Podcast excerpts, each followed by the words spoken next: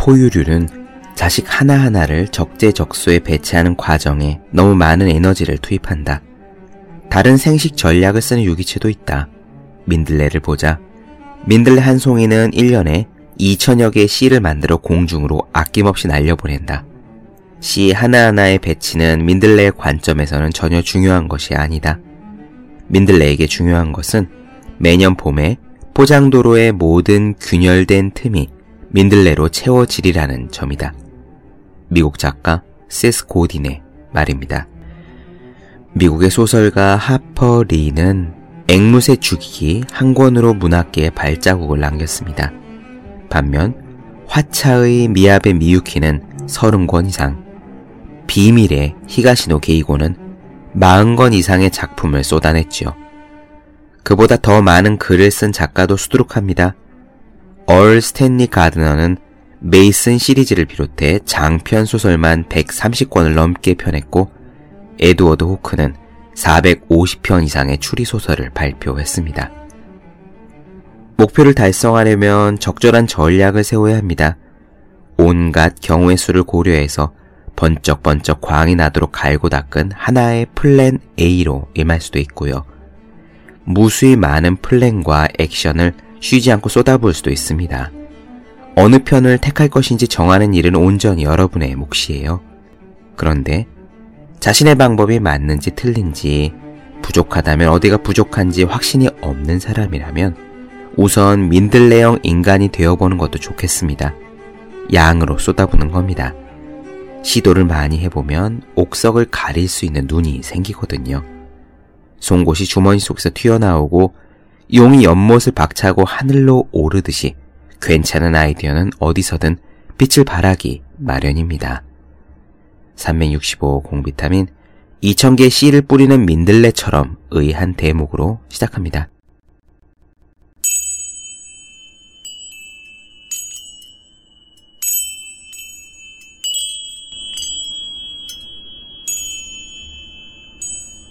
네, 안녕하세요. 본격 공부자극 팟캐스트 서울대는 어떻게 공부하는가, 한지우입니다. 우리는 지금 겐조 도루의 전설이 파는 법을 나눠드리고 있습니다. 오늘은 본격적으로 겐조 도루가 어떤 마인드를 가지고 일에 임하는지를 나눠드릴 겁니다. 여기서 재미있는 개념이 하나 나와요. 킬러 카드라는 개념입니다. 일본에서 두루 쓰는 말인지 겐조 도루만 쓰는 말인지는 모르겠어요. 여기서 킬러 카드란 내가 가지고 있는 기술, 노하우, 자본 등등이 됩니다. 상대에게 도움이 될 수 있게 내가 줄 수 있는 모든 것을 의미한다 생각하시면 될 거예요. 킬러라는 무시무시한 말이 들어있다고 해서 꼭 엄청난 것만은 아닙니다. 또 사람이 살고 있는 환경이랄까 나이마다 각각 다르기도 한 것 같습니다. 예를 들어요. 은행원이라면요. 지금 금융상품이 어떤지 줄줄 꿰고 있어서 상대방에게 알려줄 수 있다면 그게 킬러카드가 될 것이고요. 변호사라면 법적인 조언을 해줄 수 있는 것이 킬러카드일 것이고, 파워블로거라면 홍보해줄 수 있는 채널을 가진 것이 킬러카드가 될 겁니다. 또 대학생의 경우에는요. 피피티를 끝내주게 잘 만들 줄 아는 그런 대학생이 있다면은 그 사람은 모든 과제에서 내놓을 수 있는 킬러 카드가 바로 그 피피티 제작 기술이겠죠. 사마천의 사기 열전에 보면 이윤이라는 사람이 나옵니다. 그는 왕의 마음을 사로잡기 위해 일부러 요리사가 되었다는 이야기가 나와요. 맛있는 요리로 누군가의 관심을 끌 수 있다면 그 요리도 킬러 카드입니다. 겐조도루는 이 킬러 카드라는 개념에서부터 어떻게 일을 하는지, 자신의 영향력은 어떻게 넓히는지, 한 발 더 나아가 유명한 사람과 친해지려면 어떻게 해야 하는지에 대한 답을 줍니다. 겐조도루의 솔직한 이야기, 한번 들어보겠습니다.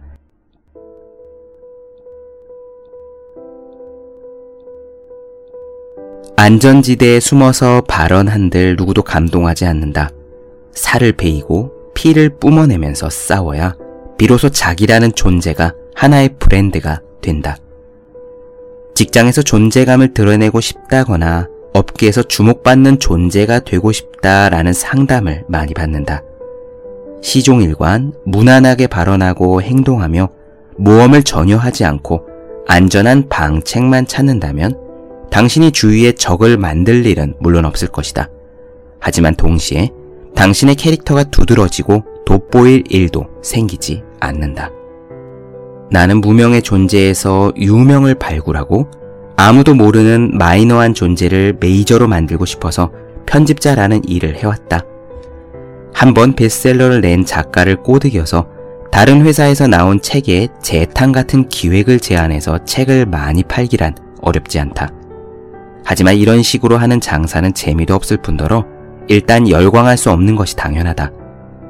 자기를 감동시킨 작가의 원고를 세상에 선보이며 무명을 유명으로, 마이너를 메이저로 만든다. 아직까지 보지 못한 다이아몬드 원석을 발굴하는 사람, 미개한 들판의 개척자가 되면 자기라는 캐릭터와 이름은 직장과 업계 전체에 널리 퍼진다. 자신의 감각이나 감동의 원천을 믿고 그것이 혼자일지라도 자신이 믿는 길을 가라. 남들보다 백 배는 불안감에 떨더라도 어려움을 견디며 고통을 양식 삼아 일하라. 그것이 바로 단 한 명의 고독한 열광이다. 홀로 고독하게 열광하면서 나는 무명을 유명으로, 마이너를 메이저로 바꾸는 결과를 만들어왔다. 아무도 이름을 모르는 마이너한 작가를 발굴함과 동시에 누구나 이름을 아는 메이저한 작가와도 수많은 일을 했다. 베스트셀러 작가나 스테디셀러 작가가 되면 어느 출판사의 편집자든 선생님 선생님 하고 머리를 조아리며 자기에게 불리한 발언을 하지 않는다. 편집자가 작가와 타성으로 어울리게 되면 작가는 자칫 벌거숭이 임금님이 되기 쉽다. 상대의 기분을 상하게 만드는 것이 두려워 무난한 말밖에 하지 않았다고 치자. 그런 태도로 한 발 물러나는 이상 상대의 시임금을 울려 짜릿한 결과물을 받아내기란 불가능하다. 그저 황송하게 받아든 결과물을 상부에 넘기기만 한다면 일거리를 배달하는 택배기사나 다름이 없다. 아마 출판계에서 나만큼 작가의 원고를 칼질하는 편집자는 없으리라고 생각한다. 나는 상대방이 아무리 거물 작가라도 나만의 가치관으로 교정을 해왔다. 작품에 정답 따위는 없기 때문에 그것은 완전히 내 멋대로의 가치관이다. 그러나 편집자로서 작품을 마주 대하는 이상 몸과 마음을 바쳐 부딪히는 수밖에 없다. 그렇게 하는 사이에 원고 용지는 새빨갛게 변한다. 당연한 말이지만 자기 원고에 트집을 잡힌 작가는 기분이 좋지 않을 것이다. 하지만 피를 뒤집어 쓸 것을 각오하고 상대방의 상처에 소금을 친다. 내 상처와 상대방의 상처를 더욱 문대가며 더 심한 상처를 입는다. 그렇게까지 하지 않으면 편집자는 작가에게 자극을 전해줄 수 없다. 자기 몸을 사리고 자기 몸에 고통을 주지 않고 안전지대에 몸을 숨긴 상태에서 캐릭터를 만들고 싶다라고 말한들 애초에 무리한 이야기다. 겐조도루는 꽤 건방지긴 해도 자극을 주는 편집자다. 그런 평가를 받아야 한다. 작가에게 그렇게 인정받으면서 다른 편집자보다 한 발 두 발 앞서 나가기 위해서는 살을 깎고 눈물이 앞을 가릴 만큼 괴로운 작업을 거듭해야 한다. 상대방과 이야기가 결렬되어 다시 안 볼 위험까지도 감수하면서 나는 작가와 팽팽하게 맞서 원고를 갈고 닦아왔다. 당신은 직장에서 눈에 띄는 사람을 보면 저 녀석은 좋겠다라고 부러워할지도 모른다. 하지만 그런 사람은 아무도 보지 않는 곳에서 괴물 같은 불안감에 매일 밤 가위 눌려가며 자해하듯 살을 깎는 노력을 하고 있음을 명심하라. 살을 베이고 피를 뿜어내면서 목숨을 걸고 일해야 비로소 압도적인 결과가 나온다. 그래야 남들에게서 인정받을 수 있다. 여기에 내가 있다라는 사실을 모두에게 알리고 자신만의 캐릭터 브랜드를 확립하기 위해서는 자기 몸에서 뿜어져 나온 피로 깃발을 적시고 그 깃발을 높이 내거는 수밖에 없다. 킬러 카드라는 말을 아는가? 킬러 카드란 하늘에서 뚝 떨어지는 것이 아니다. 새까만 암흑 속에서 오 미터 앞에 있는 바늘구멍에 몇 번이고 실을 꿰려는 노력을 거듭해야 비로소 하나의 필살기가 탄생한다. 그런 킬러 카드가 열 개쯤 쌓였을 때 사람들은 당신에게 다가온다. 간혹 어떻게 해야 필살기를 가질 수 있나요? 라고 질문해오는 사람이 있다. 실로 한심한 질문이다. 내기만 하면 승부에서 반드시 이기고 상대방을 백 퍼센트 설복시킬 수 있는 것이 바로 킬러 카드다. 필살이라고 하는 이름이 붙을 정도로 강력한 효과를 지닌 최강의 카드를 쉽게 손에 넣을 수 있다고 생각하는 시점에서 당신은 이미 낙오자다. 킬러 카드를 손에 넣기 위해서는 남들보다 몇 배, 몇십 배나 오랜 시간 괴로운 노력을 거듭해야 한다. 당신이 남몰래 압도적인 노력을 거듭한다면 이 사람과 관계를 맺으면 이득을 본다 라고 확신하며 접근해오는 상대방이 있을 것이다. 나는 신입사원 일 년 차에 구몬식 산수의 비밀이라는 책을 삼십만 부 이상이 팔린 베스트셀러로 만들었다. 지금 돌이켜보면 이 책은 서로 킬러 카드를 맞부딪힌 덕분에 히트에 성공했던 것이다. 당시 신주쿠를 내가 걷고 있을 때 작은 오피스텔에 구몬산수연구회라는 간판이 나와 있는 것이 눈에 띄었다. 지금은 구몬식 교육법이 세계 사십팔 개 나라에 수출되어 전 세계 회원수가 사백만 명이 넘는 엄청난 것이 되었지만 이때 나는 구몬에 대해 전혀 몰라서 간판에 쓰여있는 한자도 어떻게 읽어야 할지 사실 몰랐다. 그리고 나서 열흘 정도가 지난 어느 날 구몬식 산수교실 교사 모집이라는 명함 크기의 광고가 아사히 신문에 실려있는 것을 보았다. 듣자 하니 구몬에는 독특한 노하우가 있고 회원은 오만 명이나 된다고 했다. 나는 구몬식 산수의 비밀이라는 책을 출판하면 오만 명의 회원 중에서 삼만 명은 사줄지도 모른다고 생각했다. 그렇게 되면 베스트셀러로 알려지면서 매출에 탄력이 붙으리라는 계산이었다. 구몬은 오만 명의 회원과 독자적인 노하우라는 킬러 카드를 갖고 있었다. 나는 아직 신출내기라서 아무런 실적도 없었지만 한 권의 책을 만들 수 있다라는 작은 킬러 카드를 갖고 있었다. 이렇게 서로 킬러 카드를 교차하며 기획이 성립되었다. 나는 구몬 도루 회장을 인터뷰해서 구몬식 산수의 비밀을 출판했다. 이 책이 목표치였던 삼만 부를 뛰어넘어 놀랍게도 삼십만 부 이상이나 팔렸던 것이다. 구몬에는 독창적인 비즈니스 모델과 명쾌한 노하우, 거기에 오만 명의 회원이라는 킬러 카드가 있었다. 베스트셀러 조건이 성립했던 것이다. 노력을 거듭해서 가치를 쌓아가다 보면 비즈니스 파트너나 쉽게 얻을 수 없는 전우가 먼저 손을 내밀어 온다. 이런 식으로 질문해오는 사람도 자주 있다. 유명인이나 연예인하고 친해지려면 어떻게 해야 되나요? 나는 이렇게 생각한다. 이런 질문을 하는 시점에서 그 사람은 이미 전혀 가망이 없다고. 남들은 당신이 어떤 카드를 갖고 있는지를 냉정하게 보고 있다. 당신의 가치를 결정짓는 것은 당신 자신이 아니다. 상대방이다. 당신이 업무에서 결과를 계속해서 내고 있다면 저 사람은 킬러 카드를 갖고 있다라고 알아차린 사람이 먼저 다가오는 법이다. 예컨대 매력적인 사람 주변에는 많은 사람들이 모인다. 갈고 닦은 매력이든 원래 있던 매력이든 뜯어 고친 매력이든 어쨌든 아름다움은 그 사람의 가치다.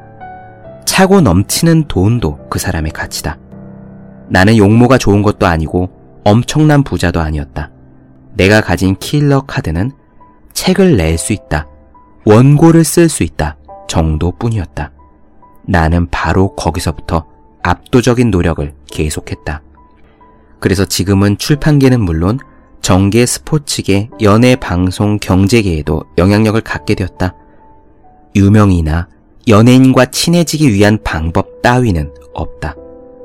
노력의 노력을 거듭한 당신 삶의 집적이 한 장의 킬러 카드가 되고 그것이 열 장 쌓였을 때 비로소 사람들이 당신에게 다가온다. 상대가 써먹을 수 있는 존재가 되라는 이야기다. 유착이라는 말이 있다. 이 단어의 의미를 국어 사전에서 찾아보면 원래 관계가 없어야 할 것들끼리 서로 깊은 관계를 맺고 있는 것이라고 적혀 있다. 유착은 안 좋은 의미로 쓸 때가 많은 단어인 것이다. 하지만 나는 조금 다르게 생각한다. 유착이란 압도적 노력을 거듭한 사람들 사이에서의 기브 앤 테이크다. 킬러 카드를 한 장도 갖지 않은 사람이 누군가와 유착하기란 불가능하다. 유착이란 어떤 상태를 가리키는가? 서로가 서로를 필요로 하며 결과를 내는 유일무이한 관계다. 다만 누군가와 유착하려면 킬러 카드를 갖고 있어야만 한다. 상대방이 굴뚝같이 갖기를 원하는 킬러 카드를 이쪽이 들고 있다. 그리고 부디 써주십시오 라면서 내 킬러 카드를 아낌없이 내미는 것이다. 그러면 상대방도 자기가 갖고 있는 킬러 카드를 보답으로 내어준다. 기브 앤 기브라는 무상증여, 테이크 앤 테이크라는 무상보수의 관계는 유착이라 할 수 없다. 기브 앤 테이크의 대등한 관계라야 유착이 성립한다. 만약 당신이 킬러 카드를 한 장밖에 갖고 있지 않다면 그 한 장을 남에게 건넨 순간 총알이 떨어지게 된다. 일시적으로 상대방과 유착 관계가 구축될지는 모르지만 바로 다음에 건네야 할 킬러 카드가 한 장도 남아있지 않다면 유착 관계는 곧바로 종료된다. 파트너로서 유착 관계를 오래 유지하려면 여러 장의 킬러 카드를 갖고 있어야만 한다. 서로 압도적인 노력을 혼자서 거듭해서 여러 장의 킬러 카드를 반복해서 획득해야 서로가 서로를 필요로 하는 유착이 이어지는 것이다. 그리고 서로 킬러 카드를 맞부딪힌 후에 커다란 성과가 나오면 유착은 더욱더 깊어진다. 다만 오해하면 안 되는 것이 있는데 유착과 인맥은 비슷하면서도 다르다. 나는 인맥이라는 말을 들으면 몹시 불쾌하다. 일을 잘하는 사람이 되려면 인맥이 중요하다라고 생각하는 사람은 모임이나 파티에 멋대로 출석해서는 명함 교환에 열을 올린다. 많은 사람이 모인 자리에서 명함을 건네며 얄팍한 가십거리만 형식적으로 떠들어 본들 유착이라고 할 수 있을 만큼의 농밀한 관계를 구축할 수는 없다. 남는 것은 얼굴도 떠오르지 않는 사람들에게서 받은 산더미 같은 명함뿐이다. 어느 한쪽이 다른 쪽에 의존하는 것이 아니라 서로 없어서는 안 되는 사람들끼리 피를 흘리고 목숨을 걸어라. 아무것도 갖지 못한 사람끼리 어설픈 관계를 구축한들 아무런 결과도 낳지 못한다. 킬러 카드를 가진 사람들 사이에서의 농밀한 유착이야말로 커다란 결과를 창출한다. 명심하라. 인맥은 하루아침에 생길지 몰라도 유착은 결코 하루아침에 성립될 수 없다.